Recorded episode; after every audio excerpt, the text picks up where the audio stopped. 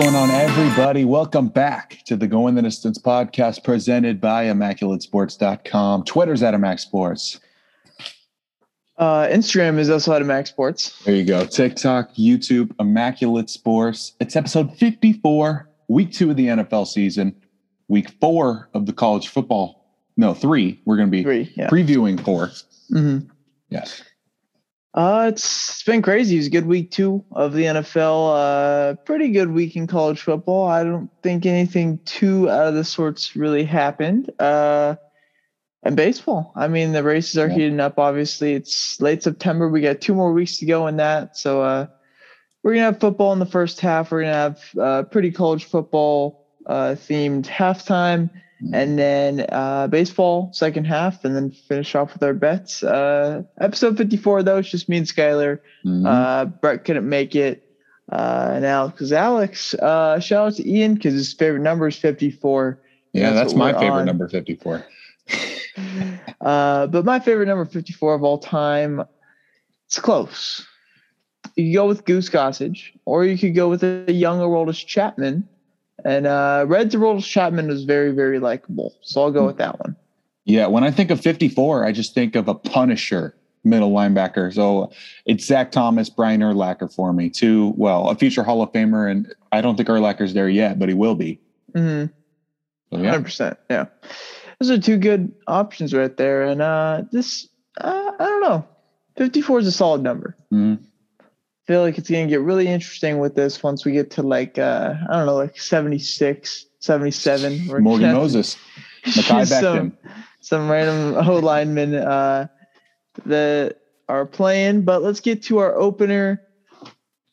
My opener is going to be Anthony Gose, uh, relieving pitcher for the Cleveland Indians. I don't know. Uh, mo- most people might just be like, "Oh, why are you talking about this dude? He's just the random reliever." Uh, he's throwing triple digits, and he also was an outfielder uh, for the Blue Jays in, in their their big uh, years in 2012, 2013, 2014, and then last appeared in a game in 2016 with the Detroit Tigers as an outfielder, speedster, great athlete. Didn't hit for a lot of power, but stole a lot of bags, and obviously had a good arm because he's throwing 100 now in the big leagues. Uh, he was on the USA team in Tokyo. He pitched four innings scoreless for them.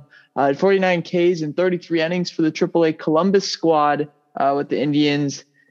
Now he's back up and he uh, he pitched an inning, two thirds yesterday. I believe he gave up up a run, uh, but a couple Ks and he pitched well. He's for pumping Indians, and it's good to see- too. Good to see comeback stories like that. And another comeback story that we got going on that I just now added to my opener was Chris Bassitt.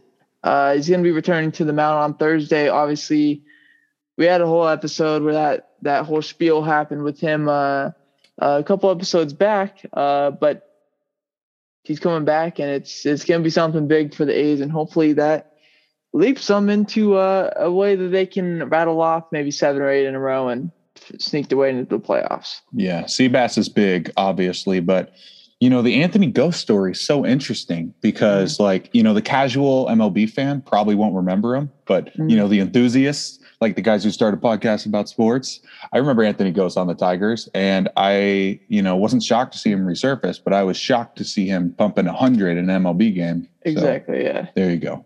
All right, and my opener, oh man, oh man, Kyle. Fresno State wins 40 to 37 against UCLA. This was one of the greatest moments in college football in recent memory if I've ever watched. Jake Haener, Fresno State quarterback. He's from the Bay Area. He went to Monta Vista, right near us. hmm They have a big lead and they lose it. A couple bad fumbles. Okay, UCLA retakes the lead. Jake Haener, with three minutes left, gets hit. One helmet in the left hip, one helmet in the right hip. He's done for, is what we thought. He comes out, Mm. throws a touchdown pass very next play. He falls on the ground in pain, crying, Yeah. screaming. He was like dead, dude. He was. Yeah. That was crazy. UCLA scores quickly, regains the lead with 50 seconds left. I'm watching this game with my dad. We're like, man, this sucks. It- you know, it's it's the story of what could have been. Out comes hobbling out. Jake Haener, he's not done. He comes back out. Every single throw, he falls to the ground crying, stays in the game, throws the game winning touchdown. It was magnificent. 455 yards, two touchdowns in the final three minutes. Uh, there's no injury update as of today, so that's weird. but I assume yeah. he'll be out for next week.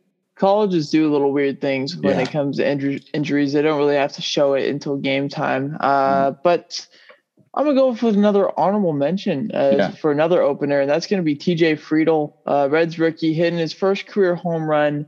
Uh, Pleasanton product, went to Foothill High School uh, here in Pleasanton, and we we saw a scene. Uh, it was all over like Bleacher Report, Sports Center, all those things. Uh, he hits a home run. Mookie Betts is playing right field uh, in that game for the Dodgers, as Reds are putting the Dodgers in that.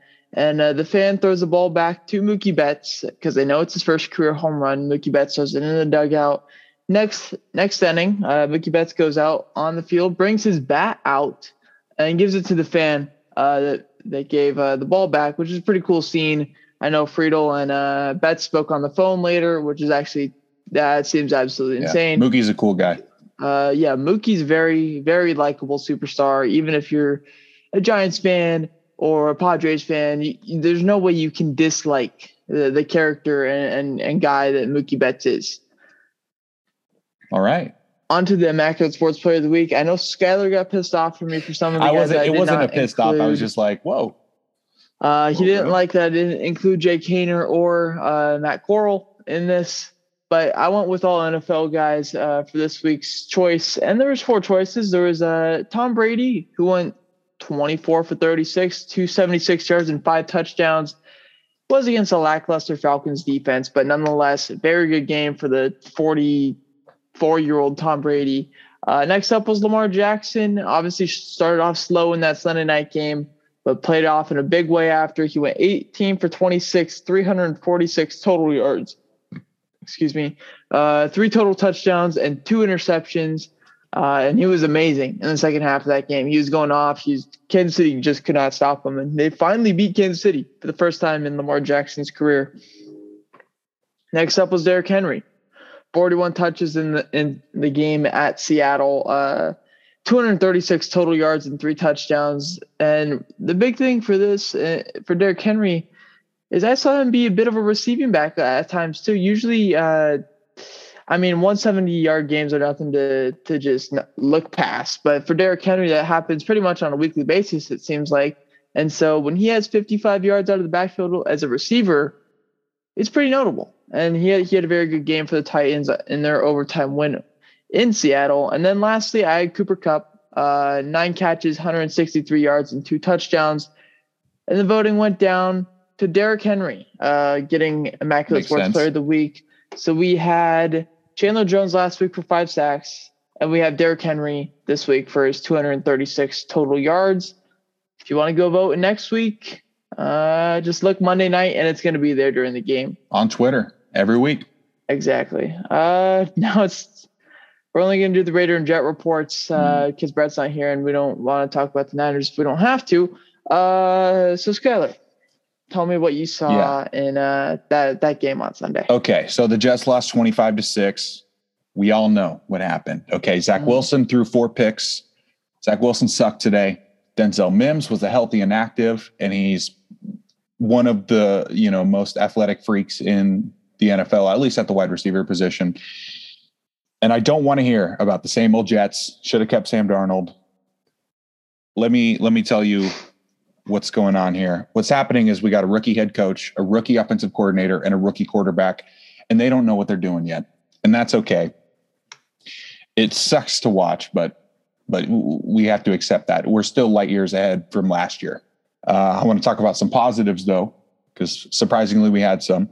Michael Carter, the rookie running back, good. he's going to be starting soon. He looks really good. Uh, the defense has been great, top 10 in tackles for loss and quarterback hits. I did see that Damien Harris touchdown, though, where he. Just... I was about to get there. Damien Harris had one good run. Other than that, this defense kept. Okay, it, he broke seven tackles on the run. Yeah, yes. yeah. I'll, yes. I'll, give the Jets defense a pass in this case because they were on the field so much in this game. I mm-hmm. mean, 25 points in a game where your your offense probably had the ball for what uh, 25% of the game. Uh, it's just like it, it's it's it's an understandable game. Uh, and obviously we're gifted great field position with the Wilson picks, but uh, definitely a long ways to go. Yeah, and even in the Carolina game too, we should have been blown out. We lost by six points, so we'll take it. Uh, and the unfortunate thing about all this, Kyle, is that the same exact thing will happen next week at Denver. Uh, we just need guys to stay healthy. Yeah, and that's the Jet report. On to the Raider report. Uh, it was an interesting week. I feel like, uh, the, well, the Raiders got the job done in in, in Pittsburgh, which is a very big uh, deal uh, for Raider fans. 26-17. Obviously, one of the biggest all-time rivals for the Raiders is the Pittsburgh Steelers, and winning in their house feels really, really good. And what uh, catch was it in the uh, AFC Championship? You game? mean the drop, the ball that hit the ground? yeah, we're not going to talk about that one. but it was a, it was a very interesting game because at the start there was a lot of missed opportunities. Uh, a lot, uh, three drives ended with a field goal uh, when the Raiders probably should have put more points on the board. Uh, defense was playing great. Defense played great all game. Uh, secondary looks the best I've ever seen it in in history. Casey Hayward uh, through two games has five targets, hasn't a reception yet. Trayvon Mullen's been locked down. Moehrig's been very good, and Abram uh, not over pursuing as many things as he's per- over pursued before. Pass rush looks very, very good uh, with Ngakoue and Maxx Crosby. Crosby, I believe, has the most pressures in NFL out of any guy right now. And Ngakoue is right up there as well, uh, just a couple pressures behind him. Derek Carr is playing like an MVP right now. I mean, 382 yards and two touchdowns. You could say it was against a hurt Steelers team, but we were playing with a hurt offensive team as well with Richie Incognito and Josh Jacobs out. Uh, and he still got the job done. We had no running game, and so they knew we were passing, and it didn't matter with Derek, and he was just donning up. Uh, Henry Ruggs led the way receiving wise, five catches, 113 yards, and one touchdown. The majority of that coming on a 61 yard touchdown to put the Raiders back up by nine in the fourth quarter. It was a fun game. We got Miami next week at home. I mean, if you're the Raiders, you got to go blow Miami out now. At this point, this is the point where you you're done making statements. You just you play the way how a good football team should play, and that's what happens. Uh, hopefully on Sunday in Las Vegas. There you go, two and zero. Oh. Yeah, exactly. Feels Must feel good. great. Yeah, yeah. but I do want to see three and zero oh because I've never seen that before. All right, on to where's your head at, and we're going to talk about the Panthers first. Uh, two good wins to start the season. Uh, I know the Jets one is it doesn't look that well just because they played a close game against a team that isn't that good. But the game against the Saints, I mean, they played amazing. They held uh, the Saints offense, who looked like it was going to be pretty high powered going into this week, seven points. Uh, they shut down Jameis. They shut down the run game. This young, young Panthers defense is very, very exciting to watch. And their offense played pretty well as well. I mean, it helps a lot when you're when you're on the field as much as you are because you're only allowing seven points and you're forcing three and out, turnovers, all that stuff. Uh, but they scored 26 points. Can they sneak into the NFC playoffs when it's all said and done? I'm going to say no, they don't. There's going to be a point in the season where they ask Sam Darnold to do too much. I've seen it before many times. Uh, teams like Dallas, Washington, Chicago, the entire NFC West, um, they've been there before and they're going to have some better luck. You got to remember Carolina has the second youngest roster in the NFL behind the Jets. And I, I just think they're gonna they're gonna miss out. If that makes any sense. Yeah, I, I understand. They they just it's a year where they're growing. Uh, mm-hmm. I definitely see that. I think they're going to be a very solid team in the next few years in the NFC, and a team that is going can put themselves on the map this year. And one reason why I don't think they're going to have to ask Sam Darnold to do too much is because of CMC. CMC is a guy that you can dump the ball off uh, on just a wheel route or a flat route, and he's going to go get you 30 yards and ha- make three guys miss. Uh, guys like Robbie Anderson, where you put the ball in his hands, he's going to go make guys miss. And, or even if you throw the ball up to him, it's not a 50 50 ball, it's a 60 40, 70 30 ball. Uh, DJ Moore, very good playmaker. Uh, they have guys all over Terrence Mitchell or Marshall, uh, a solid receiver as well, who you could might be able to see coming out in, in his next few weeks.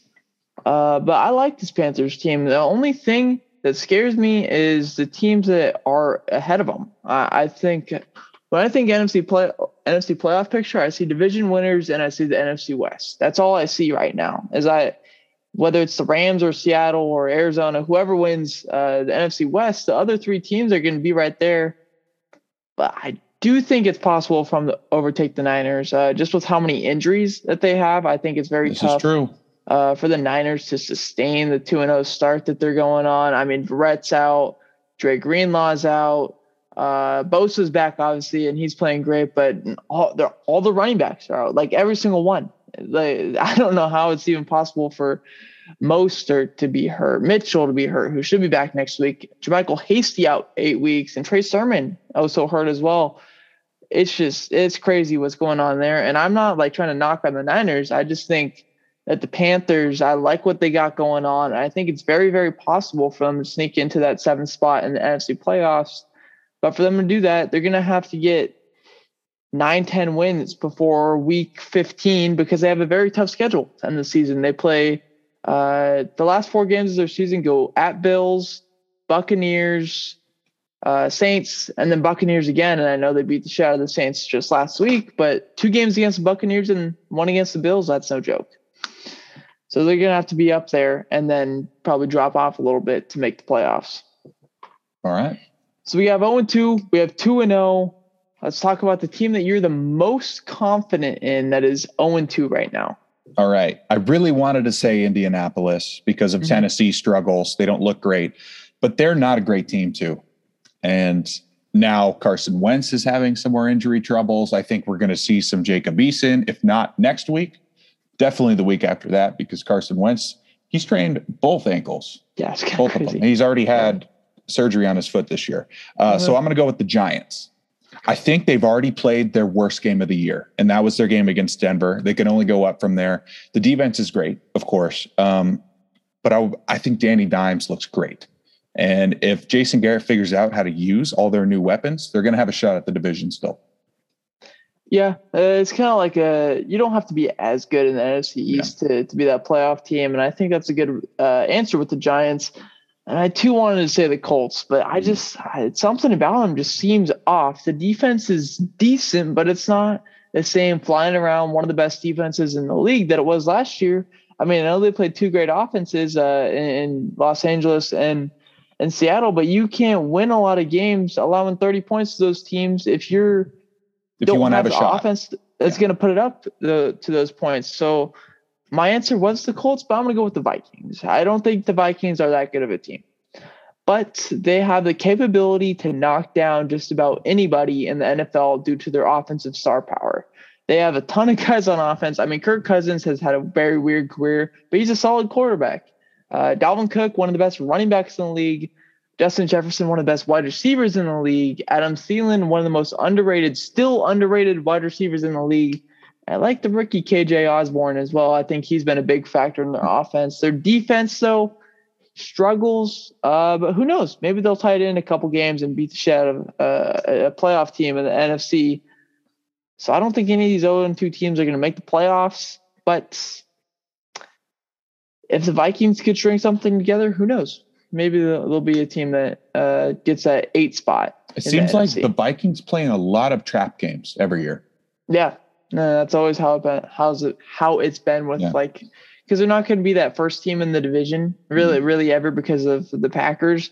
So they get that second place or third place schedule, and you see a lot of teams that were in those second and third place uh, slots in other divisions most recent years start to move up, and so you have a team that hey this this is is a big game uh, for them, and then they play a team in Minnesota, and mm-hmm. everything changes from that. Let's go to the other side of the ball now. We're 2 and 0. Who are you the least confident in that's a 2 and 0 team? All right. I think Carolina is the easy choice here, but I already talked about them. So I'll go with another strategy here. Um, you can criticize me all you want on this one because uh, you know they're both playing against their stereotypes. I had as when I wrote this, it was a tie between the Raiders and the Broncos. Uh, Las Vegas playing great defense against good teams, and Bridgewater is throwing the ball deep effectively. And you know, uh, you're right to uh, to say I'm wrong here, especially for the Raiders. You know, you're the Raider fans, but we all know who the Kings of the West are, and the injury bug has gotten both of these teams what seems like I don't know ten years straight in a row. And already before I even wrote this, after Bradley Chubb just found out he's going to be out, for half the season Mm. with some knee issues. So I'm I'm leaning towards Denver here now. No longer a tie, but it's uh it's still interesting. Yeah, I'm going with Denver, and I this is super, or I would say it's super biased. Uh, just I hate Denver. I always have, always will. Uh, I like Von Miller. That that's about it. I think Von Miller is a very very good character in the NFL scene, uh, and he's a very good player. But besides that, I hate Denver, and there's no reason why I shouldn't hate Denver because they're a divisional rival. Uh, sure, they beat the Giants. I don't think the Giants are that good. Sure, they beat the Jags by ten points. The Jags suck though. Uh, they played the Jets this week, so they should be three 0 But that's after that. That's when the schedule starts get starts getting to go. And they have the Ravens in week four, Steelers in week five, Raiders in week six, and Browns in week seven. Uh, yeah, uh, I was thinking maybe they had a buy there, but uh, those games are going to be tough. And as a Raider fan, if if we still got a, a spot where it's it's five and zero Raiders versus four and one Broncos or whatever it is, or vice versa. Mm. That game I'm going to be super pumped up for because I want to show the Broncos that they're not that good of a team. Uh, and so I'm going with the Broncos with this. I don't think Teddy Bridgewater is going to be the guy that leads them into a playoff spot. Uh, I like the defense in the way that they're they're a solid defense, but I mean, 13 points against the Giants and Jags. Sure, they're they're good showings, but they're not. I'm not going to get off the floor or get on the floor and go, "Wow, this this defense is something amazing," because they're shutting down Trevor Lawrence, who hasn't won a game in his career, and Daniel Jones, who has been a career bust. So uh, we'll see in Week Four when they go against Lamar Jackson and the Ravens what they actually are. But for this week That's going to be the a boring game. I think we'll we'll we'll we'll put it on for three and zero for them. So let's talk about the the Sunday night game. Uh, Chiefs they showed some vulnerability versus the Ravens. They showed some Mhm. that they actually can make mistakes. Uh, I feel like we were all just writing them as the the team representing the AFC in the Super Bowl because they've done it the last two years, and we are assuming just that they're going to do it for the third straight year. Are the Chiefs still your favorite in the AFC? Yeah, the Chiefs are still the favorite. Um, Mahomes had a little Brett Favre in him last night. I was telling the guys, you know, especially that pick when he was Mhm. rolling and threw it to nobody, pretty Yeah. much. Um, and I think what makes this game uh, bigger than it is is that Mahomes was perfect in September, undefeated, didn't throw a pick. But September is an overrated month to be great in. Ask Tom True. Brady what his favorite month to be great in is, um, and Yeah. I think I think the Chiefs will be just. I think his answer is January or February. yes. It, the Chiefs, I feel like this game uh, against the Ravens, it, I, I still think the, the Chiefs are the favorite, but I think it showed that the AFC is more open than than what we originally thought because there is only two two and O teams in the AFC, and both those teams are teams that you wouldn't have expected. You you would have thought maybe the Bills, you thought thought maybe the Steelers, uh, thought maybe the Ravens, thought maybe the Chiefs, the Chargers but no, I mean, it, all those teams, it, it's a wide open gate right now. And I, uh, even though I don't really think there's a team on the Chiefs level, I mean, things can happen in a game. It, it's just one game. You, you don't really have the seven game series that you have in baseball or, or, or basketball to to make a mistake in a game and, and be okay in a series. In the NFL playoffs, it's just one game. And if you're not good that one game, then then you're gone. And so I, I still think it's the Chiefs AFC to win, but it could be theirs to lose as well. Mhm. Let's talk about the Dolphins now. Uh, they got crushed on Sunday, 35 nothing against the Bills, and that was kind of their chance to say, "Hey, uh, we're we're, we're an AFC playoff team, and, and we're putting in two guys this year." And they got the Bills put it to them in their own house. I mean, I know Miami's not the greatest football city, uh, but 35 nothing in your own house can't feel good. I know Tua got hurt. Joe, Jacoby Brissett came in and just played awful. Uh, so what what is going on with this Dolphins Mm. team, and what are they? All right. So I think this Dolphins team is a team that's buying into their culture and head coach. The only problem is that's 5% of the game right there. 95% is played on the field. Uh, I don't think Tua or Brissett are what they're looking for at all. But this is a team that's going to beat up on the Patriots and the Jets and try to sneak in to a wild card spot. And that's about as far as they can go. I I don't know what the Dolphins are, to be honest with you. I think they're a very very dull team uh, where nothing really pops out at you.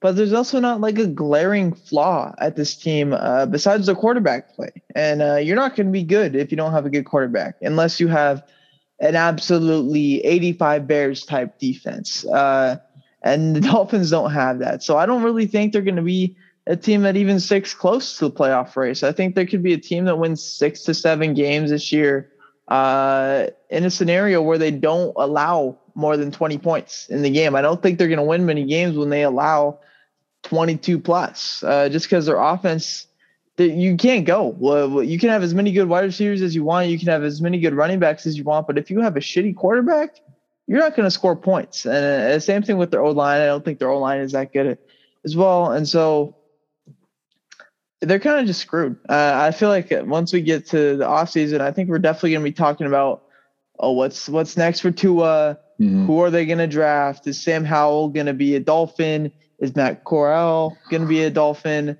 I like uh, that. Is, well, not as a Jets fan, but as a fan of Matt Corral. Yeah. Uh, so I think we're gonna be we're, we're gonna be looking when it comes down to the end of the season of what, this QB spot in Miami being a very favorable job as well as a very interesting job because that's really all they need before they turn into a solid team. Mm-hmm. Next up is the Packers. Packers got destroyed in week one by the Saints. Saints got destroyed in week two by the Panthers. Packers have to wait until Monday night to play in Lambeau, and they show off. Aaron Jones, four touchdowns. They only beat I would say only, but they beat the Lions by 18. Usually a team that they beat by 35 plus because the Lions have just been so shitty in the last however long, pretty much their whole existence. Uh, but the Packers, is A-Rod and the crew back? Are they are they 100% back to what we thought they were going into the season? No, they're not back. Uh, I think Aaron Jones and Davante Adams are going to do their thing. They'll always do their thing. They're great players, but Rodgers doesn't want to be there. Okay. And they hired Joe Barry as their defensive coordinator. If you don't know who that is, he was a defensive coordinator on the 0 16 Lions, and he still hasn't changed his scheme up. And, uh, you know, you could tell when you're watching. I think this is a team who will barely beat out the Bears for the division, but they'll play in a lot of ugly games this year. Yeah, I'm this Packers team is very confusing, just like how it's been every single year. I, I mean, we saw in 2019 uh, that they could beat just about anyone except for the Niners, and the Niners destroyed them two times in that season in the NFC Championship game and then like a Monday night game in Week Ten or something like that. And then last year, uh, it was it was somewhat similar in the way that they they could beat just about anyone except for the Bucs. They couldn't do it against the Bucs. They lost to them in the regular season, and they lost to them in the playoffs as well. And it's just weird. Yeah, I don't know what to say. Aaron Rodgers is a great quarterback. I think he's going to be just fine this year. Davante Adams is a great wide receiver. I think he's going to be just fine this year. Aaron Jones is a great running back. I think he's going to be just fine this year. Same thing with guys like Rob Tonyan, uh, Marquez Valdes Scantling. There are a whole bunch of good guys on that offense. Uh, and then when it comes to their defense, the Darius Smith on the IR, Jaire Alexander is the best one of the best corners in the game, and I think that side of the ball is going to be completely fine uh, for, or that side of the field with Jair Smith is going to be not Smith. Alexander is going to be completely fine with them. But besides that, there's a lot of holes. There is a lot of holes on their defense. Eric Stokes was getting toasted out there last night. And they're not going to win a lot of games if they're allowing 25, 30 points a game just because it's tough. And even if you have a guy like Aaron Rodgers, it's not gonna it's not gonna happen too often. I think they do win the division. I think they maybe win eleven or ten games, but once it gets to the playoffs, I, don't, I really don't see how they're how they're gonna do well uh, with with that defense. The most fun part of this episode now is coming up. Uh, the early, early, early MVP top five. Our favorite for defensive rookie or not defensive rookie, defensive player of the year and then our just our top three for rookie of the year. We're not splitting up in the offense and defense. Uh, football is something like this you can speculate. You can't do it in the MLB. Mm-hmm. You can't do it in the NBA. We're two games in. Who's your MVP favorite? Just because it's a way different season.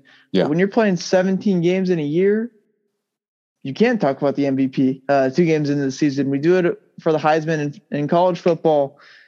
So give me, we'll go we'll go your five, then my five, and then your four, my four, and so forth. So who's your number 5 Mm-hmm. in your MVP rankings? My number five for MVP is going to be Russell Wilson. We always talk about him in the first half of the year. He hasn't fallen off yet, so he's in the top five. Yeah, Russell Wilson, I think, is the greatest first quarter of the season quarterback in NFL history, uh, except for, I guess, Patrick Mahomes. Uh, but my number five is going to be Derrick Henry. Uh, we saw how good he was in week one, or not week one, week two in that Seattle game. But week one, he didn't really play too well. Uh, and you can't really run the ball unless you're winning the game. So it's weird to put the running back in the MVP conversation, but I'll put him at number five for this one. Mhm. All number right. four, Skyler. My number four is going to be Derrick Henry. Same reasons. He's the highest non quarterback on my list, and he's coming off of a 2,000 yard season. He just had a 183 yard game, at least rushing yards Mhm. the other day. He's going to be solid. I'm going with Kyler Murray at number four. I think he's been amazing this year for the Cardinals. Uh, the only thing that scares me is his is interceptions, and he is a, a gunslinger quarterback in today's NFL. Uh, obviously, not the same way as before, where you throw the same amount of picks as touchdowns. Uh, but he's not afraid to throw it into traffic, and uh, I feel like that's kind of something that DeAndre Hopkins kind of taught him. Just give me a chance, and I'll, I'll go and get it. Uh, and sometimes I can hurt you uh, because you don't have DeAndre Hopkins and guys like uh, AJ Green and Rondale Moore, even though that they're very good wide receivers. And so that's going to hurt him a little bit. I think he's going to throw maybe 15, 20 picks this year. And if you're throwing 15, 20 picks, you're not going to be the MVP. Uh, but he's at four because he's made some some amazing plays so far. Mhm. Who's your number three? All right. My number three is going to be Derek Carr, 2 and 0 Raiders. He's been solid, uh, not a lot of help around him. Um, I guess, you know, injury wise, I don't, uh, you know what I mean? They have more help than the Jets do, but uh, they've had some brutal injuries, no running back, no lineman that he would like. Uh, he's got the job done so far. So he's number three. Number three for me is going to be Lamar Jackson. Uh, he kept the Ravens in a game that they did not play well on both sides of the ball in week one. I know he had a couple fumbles that actually lost the Ravens the game in that one, but I think he played amazing in that game and he was very fun to watch. Uh, even though I was rooting against them in that game, obviously. Uh, and then week two, he had the best win in his career. Uh, it's been a lot of winning in Lamar Jackson's career, but getting the monkey off his back, so to speak, is what he said in the press conference of beating the Chiefs is something that's big, and it's a confidence booster for this Baltimore team that we kind of thought had, had a lot of doubts going into week two. Who's your number two? All right. My number two is going to be Kyler Murray. He's been so electric this year. A big part of why the Cardinals are 2 0. I know the defense has been great, but that's 50% of the game. The other 50% is Kyler running for his life, making plays happen that shouldn't be happening. Mm. Number two for me is going to be Derek Carr. I mean, he leads the league in passing right now. He's the only person in, that has over 800 yards and uh, also the only person over 700 yards as well, as nobody's gotten to that point. Uh, he's been playing some of the best football I've seen in his career, uh, minus the first quarter of the Baltimore game. Uh, the last, I guess, I guess you could say eight quarters because the overtime kind of counted as a full one. Uh, he's been absolutely amazing. He's making throws on great defenses and tight spots that he's just he just seems locked in. And uh, you wouldn't think that he'd be able to get so locked in so quickly with the offensive line that that he's dealing with right now, with losing guys like Rodney Hudson and Gabe Jackson and I guess Trent Brown, even though he didn't play too much, and uh, Richie Incognito, even though he's still there and hurt. Uh, Carr's been amazing. And then number one, I think I know who this is. Yeah, it's Uh, got to be Brady. Uh, nine touchdowns so far this year. He looks like he hasn't aged in about 10 years. Um, great for Tampa, right? Yeah, number one, I'm gonna go with Benjamin Button. I mean, Mhm. sorry, Tom Brady, uh, because he's he's just like Benjamin Button. It looks like he's aging reversely.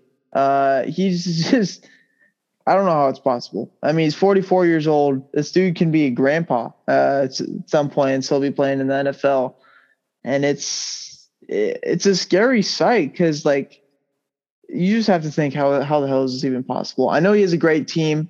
Uh, in Tampa Bay, they have one of the best defenses in the league. He has one of the best supporting cast, if not the best supporting cast in the NFL on offense. But Tom Brady, I mean, MVP at age 44, who would have thought? I believe he is the greatest football player of all time, but I also think he is the luckiest football player of all time, maybe the luckiest athlete of all time. I'm not trying to take anything away, but almost everything, except for the year when he tore his ACL, almost everything's gone perfectly for him. Yeah, It's but I feel like he also put himself in that spot. Oh, I, and I, I don't, I don't disagree. I just, you know, we put two and two together, you get the greatest quarterback of all time. Yeah. I don't know. But, uh, I definitely think he's the greatest quarterback of all time. I don't know about luckiest. I'd have to think about that more. Mhm. Let's go to halftime though. Do you want to talk about the defensive player and the Oh rookie? shit! Yeah, my bad. My bad. All right. Uh, I skipped that. Uh, defensive player of the year right now. I think we both had the same person. Skyler, who is it? Yeah, it's Chandler Jones. Uh, Yeah. Do do we need to talk anymore about him? We talked about him a lot last week. Uh, he didn't really do much in week two except for a couple pressures, uh, but no sacks for him. Chandler Jones, Yeah. also my DPOY, and this is where it kind of gets uh, fun. Oh, you I just, wanna, honorable I just want to uh, point out my honorable mentions. Yeah, Okay. Danielle Hunter, Minnesota, was causing Kyler some trouble, and Mike Edwards, two pick sixes for Tampa. Yeah, two garbage time pick sixes in Tampa. That was Hey, they, those add up though. That's true. Uh, pick sixes are still pick sixes when it comes down to it. Uh, rookie of the year. This is a very, very Mm-hmm. interesting award because this is kind of where you can go the most directions right now. There isn't really a true standout, in my opinion, right now. Who's your number three? Uh, my number three is going to be Azeez Ojulari, uh, the edge rusher from Georgia. He didn't really have a place to play in the Giants defense week one, but week two on Thursday night kind of broke out, had two sacks. He's a fast man, and he's going to get some sacks this year. That's true. I'm gonna do an honorable mention first, and that's Najee.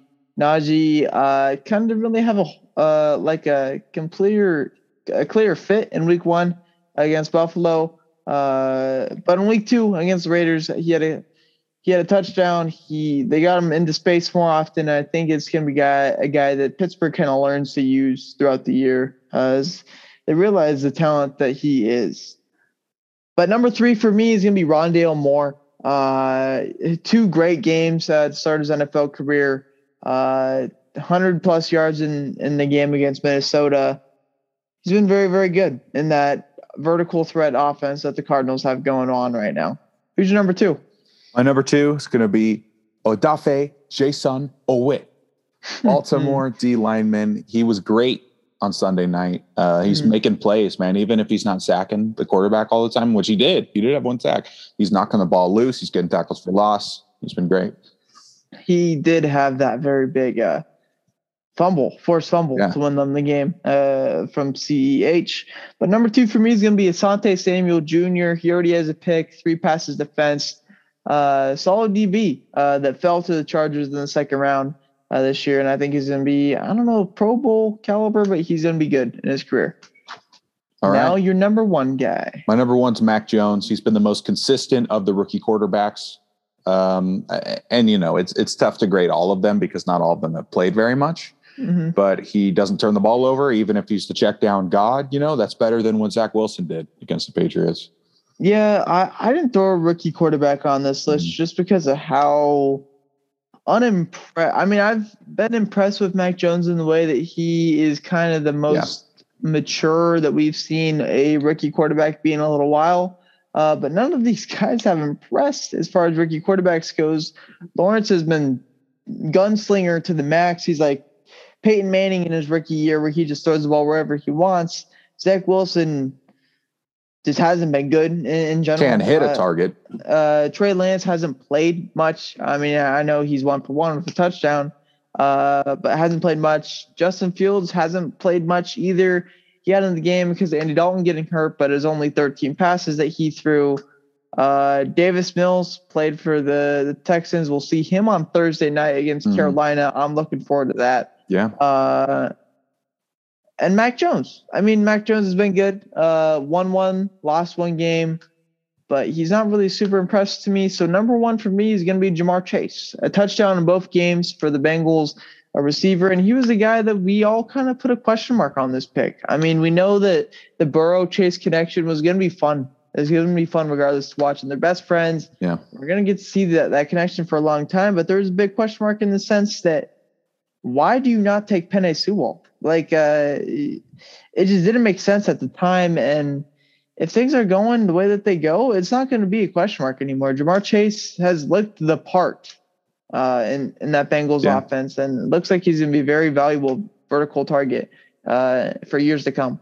If you couldn't tell, I uh, heavily weighed down the votes for edge rusher, quarterback, and O line. If you know there was anyone else, Sewell's been okay. Uh, some other guards, but you know nothing notable. But yeah, yeah. That's, that's my reasoning.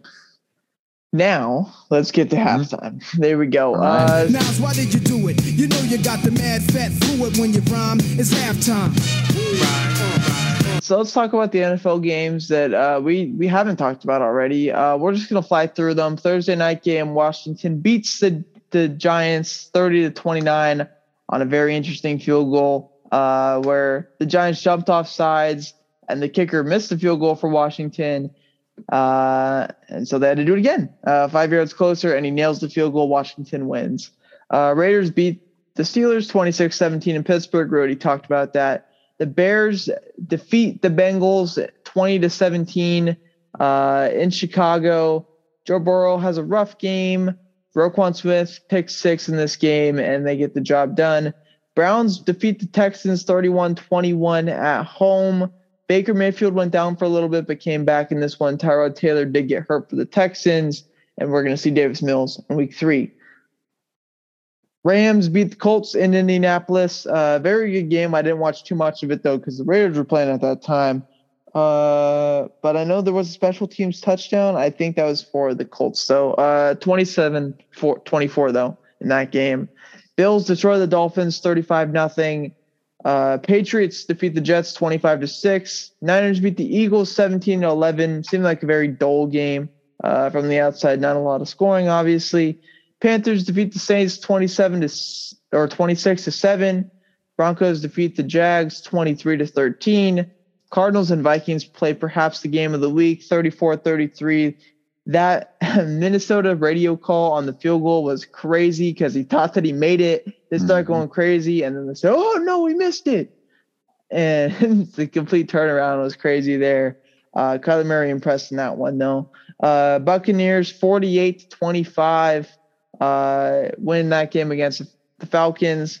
They won that the fourth quarter 20 to nothing, and that was kind of the story of that game. Cowboys defeat the Chargers 20 to 17. I thought we all thought this uh, this game was going to be a bit more high scoring. That game uh, sucks. But, but the Cal- it was a very very close game, so it was fun to watch. uh, but I expected a little bit more in that one. Titans Seahawks another candidate for game of the week, 33 to 30 overtime win for the Titans in Seattle. Good win for them on the way to bounce back. And then another candidate for uh, game of the week, Ravens Chiefs 36 35. Ravens win uh, crazy ending in that one. And the Ravens came back. They score. They win the fourth quarter, twelve to nothing, and win that game uh, against the Chiefs. Obviously, then Monday night we had the Packers and the Lions. Packers win thirty-five to seventeen. Skyler, let's talk about some QB injuries. All right. So we talked about Carson. Well, we talked about all of these a little bit today, but mm-hmm. we'll just go through them again in a little more detail. Carson Wentz, he sprained both ankles. He's also dealing with the foot surgery. Still questionable for next week. I have a feeling we're going to see Jacob Eason, but nothing official yet for Carson Wentz.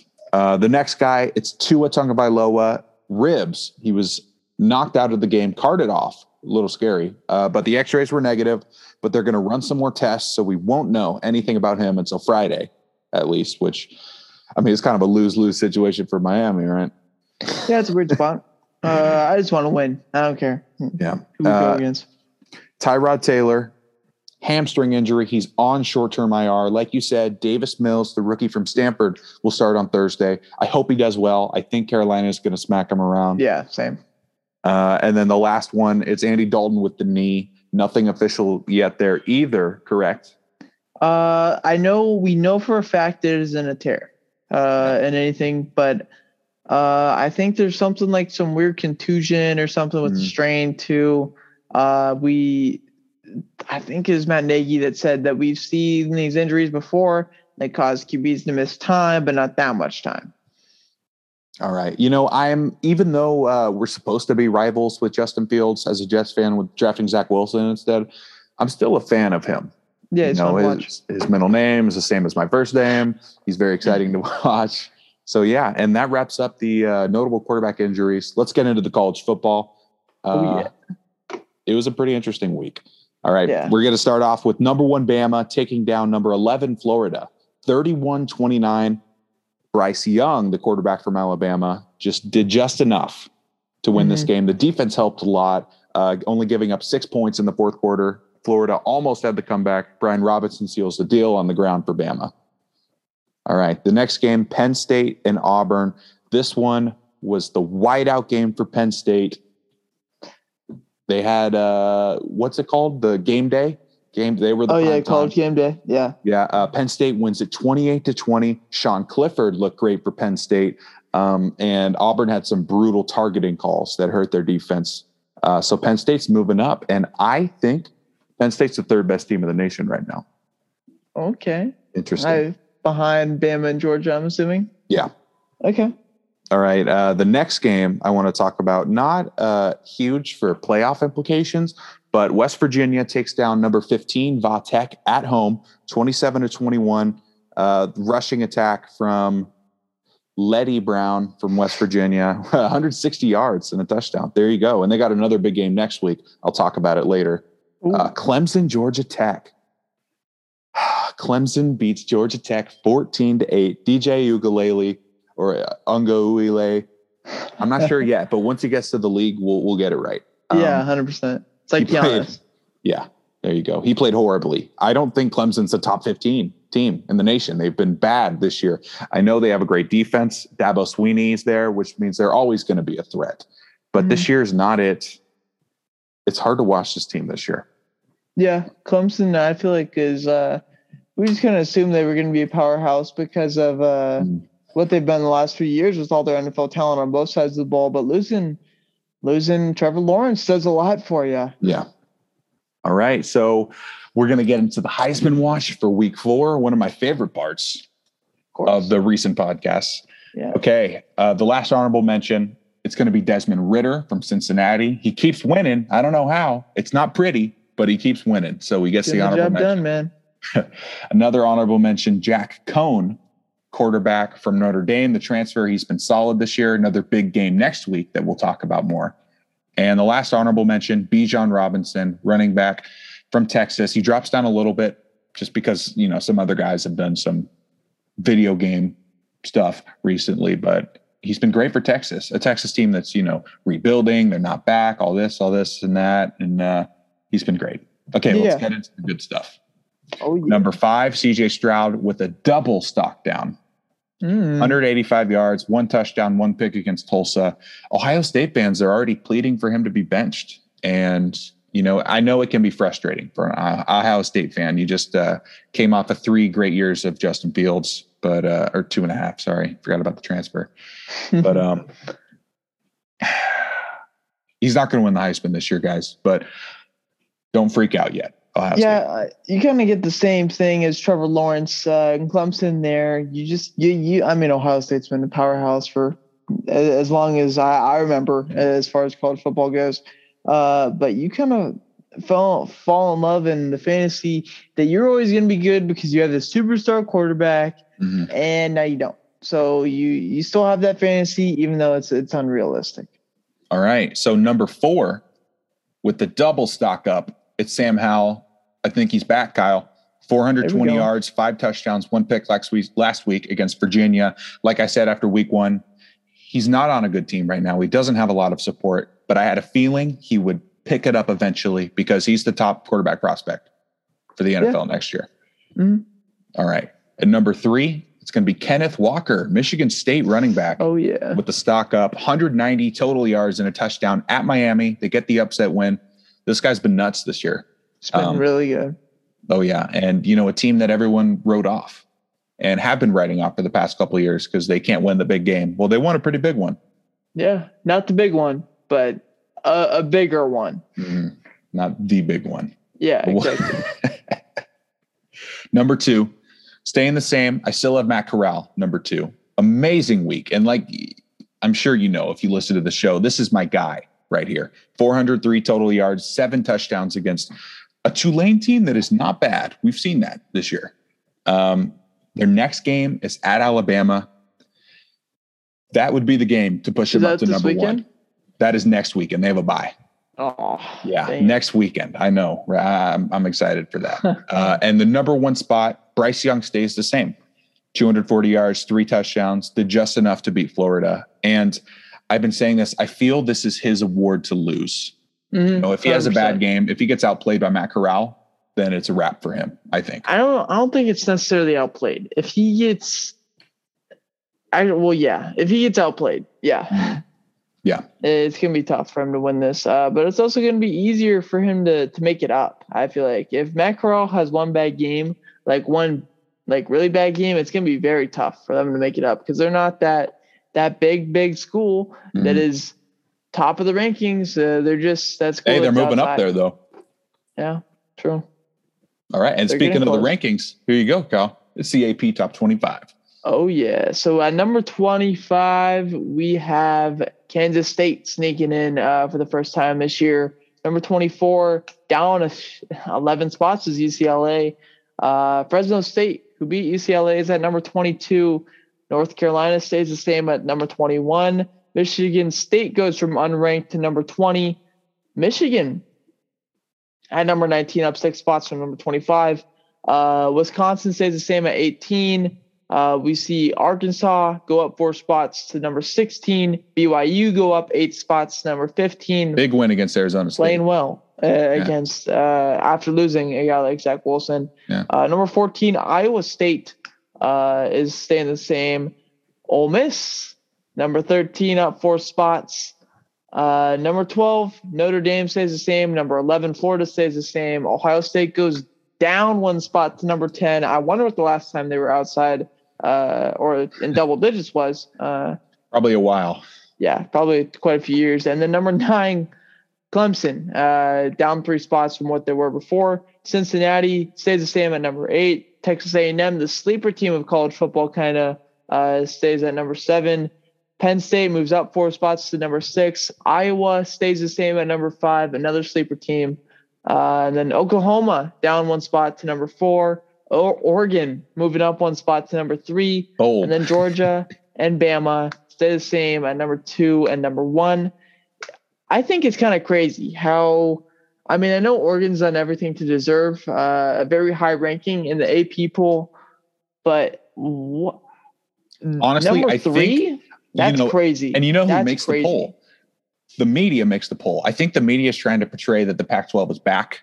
I don't think it's true. Pac-12, I think I the think- Pac-12 is uh, they have Yeah. some of the most ranked schools out of any, any conference. So Mm-hmm. I I think there's a lot of teams that are just outside of the ranking as well in, in that conference. Uh, like teams like ASU, Stanford's been playing well. They have a big game against UCLA coming up. Uh, but the Pac-12, it's not like this outside Power Five school or the conference that people have been thinking that it is the last few years. Mhm. But that's gonna do it for halftime. Yeah. Uh, is off the top of your head, do you know any big games in week four of college football? Week four of college football. I He- oh well, the game I picked for I'll, I'll I won't give you uh give it Uh, away what I picked. I got them right now. Okay, the go ahead. the- the biggest games we got Notre Dame at Wisconsin. That's 12 versus 18. We have Texas A&M at Arkansas. Uh, Texas A&M is only a five point favorite in this game, uh, but that should be a good one.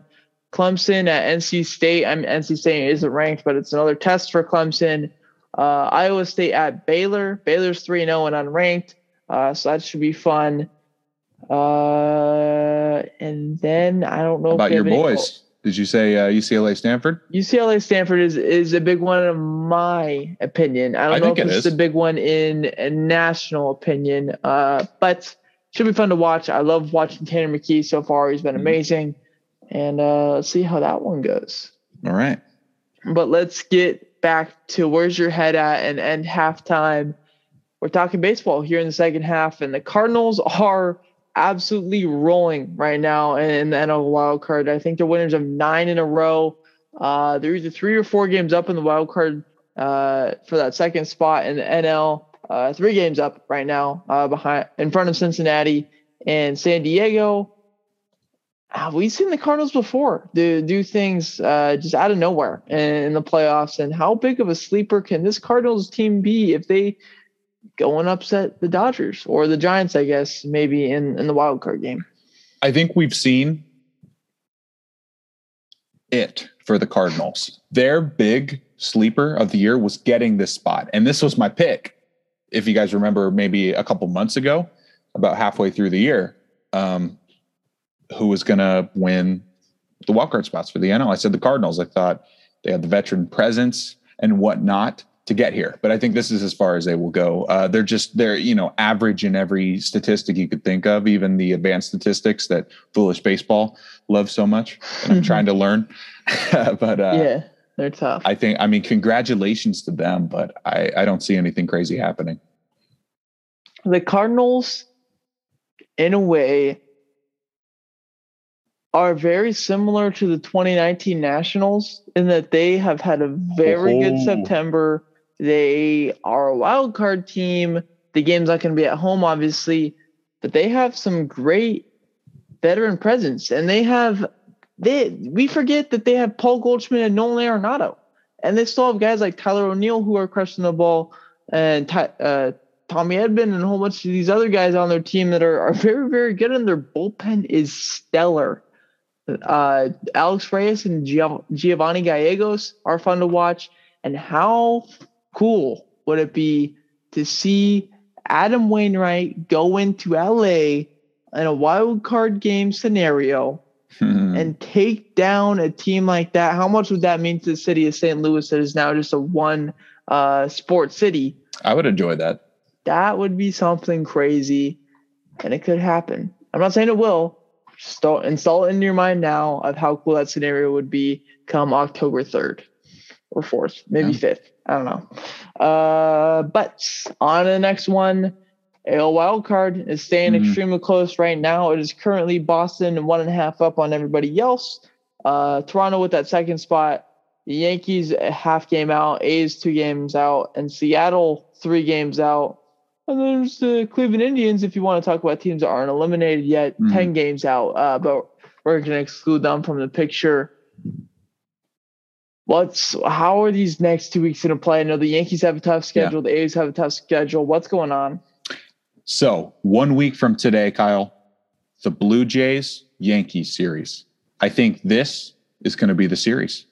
We have game 162, Gerrit Cole versus Berrios in Toronto. That's going to be the game.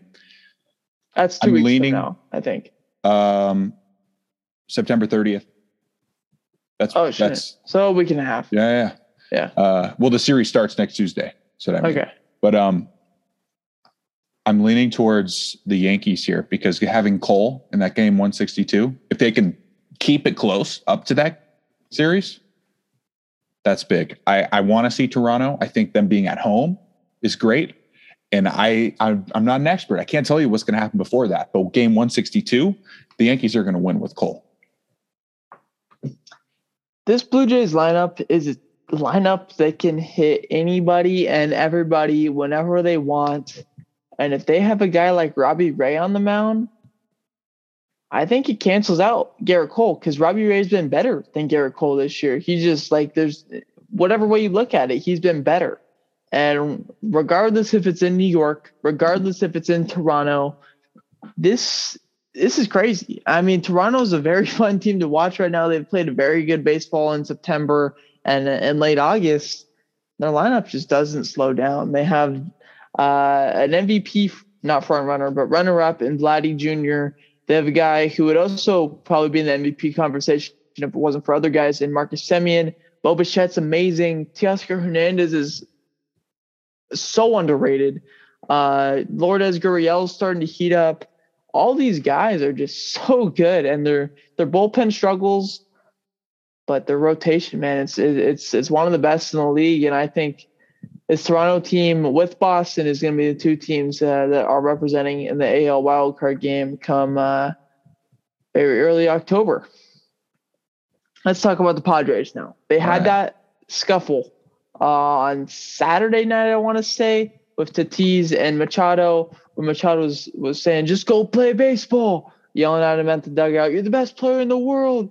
Just go play baseball." I guess Fernando. I don't think we know the full story of it yet, but it sounds like Fernando was thinking of himself rather than the team, and Machado got on him, which I think is a good thing in Machado's uh, scenario. But I also think it would have been a better spot to not do it in the dugout, especially in the in the spot that they're in, because it's not looking pretty for San Diego right now. So if they miss the playoffs, we know AJ Preller is going to do something in the offseason. Mm-hmm. Uh, what is that going to be for them? So they have Clevinger coming back next year. They have most of the guys they traded for or signed are not leaving either. I think they're going to go get some bats.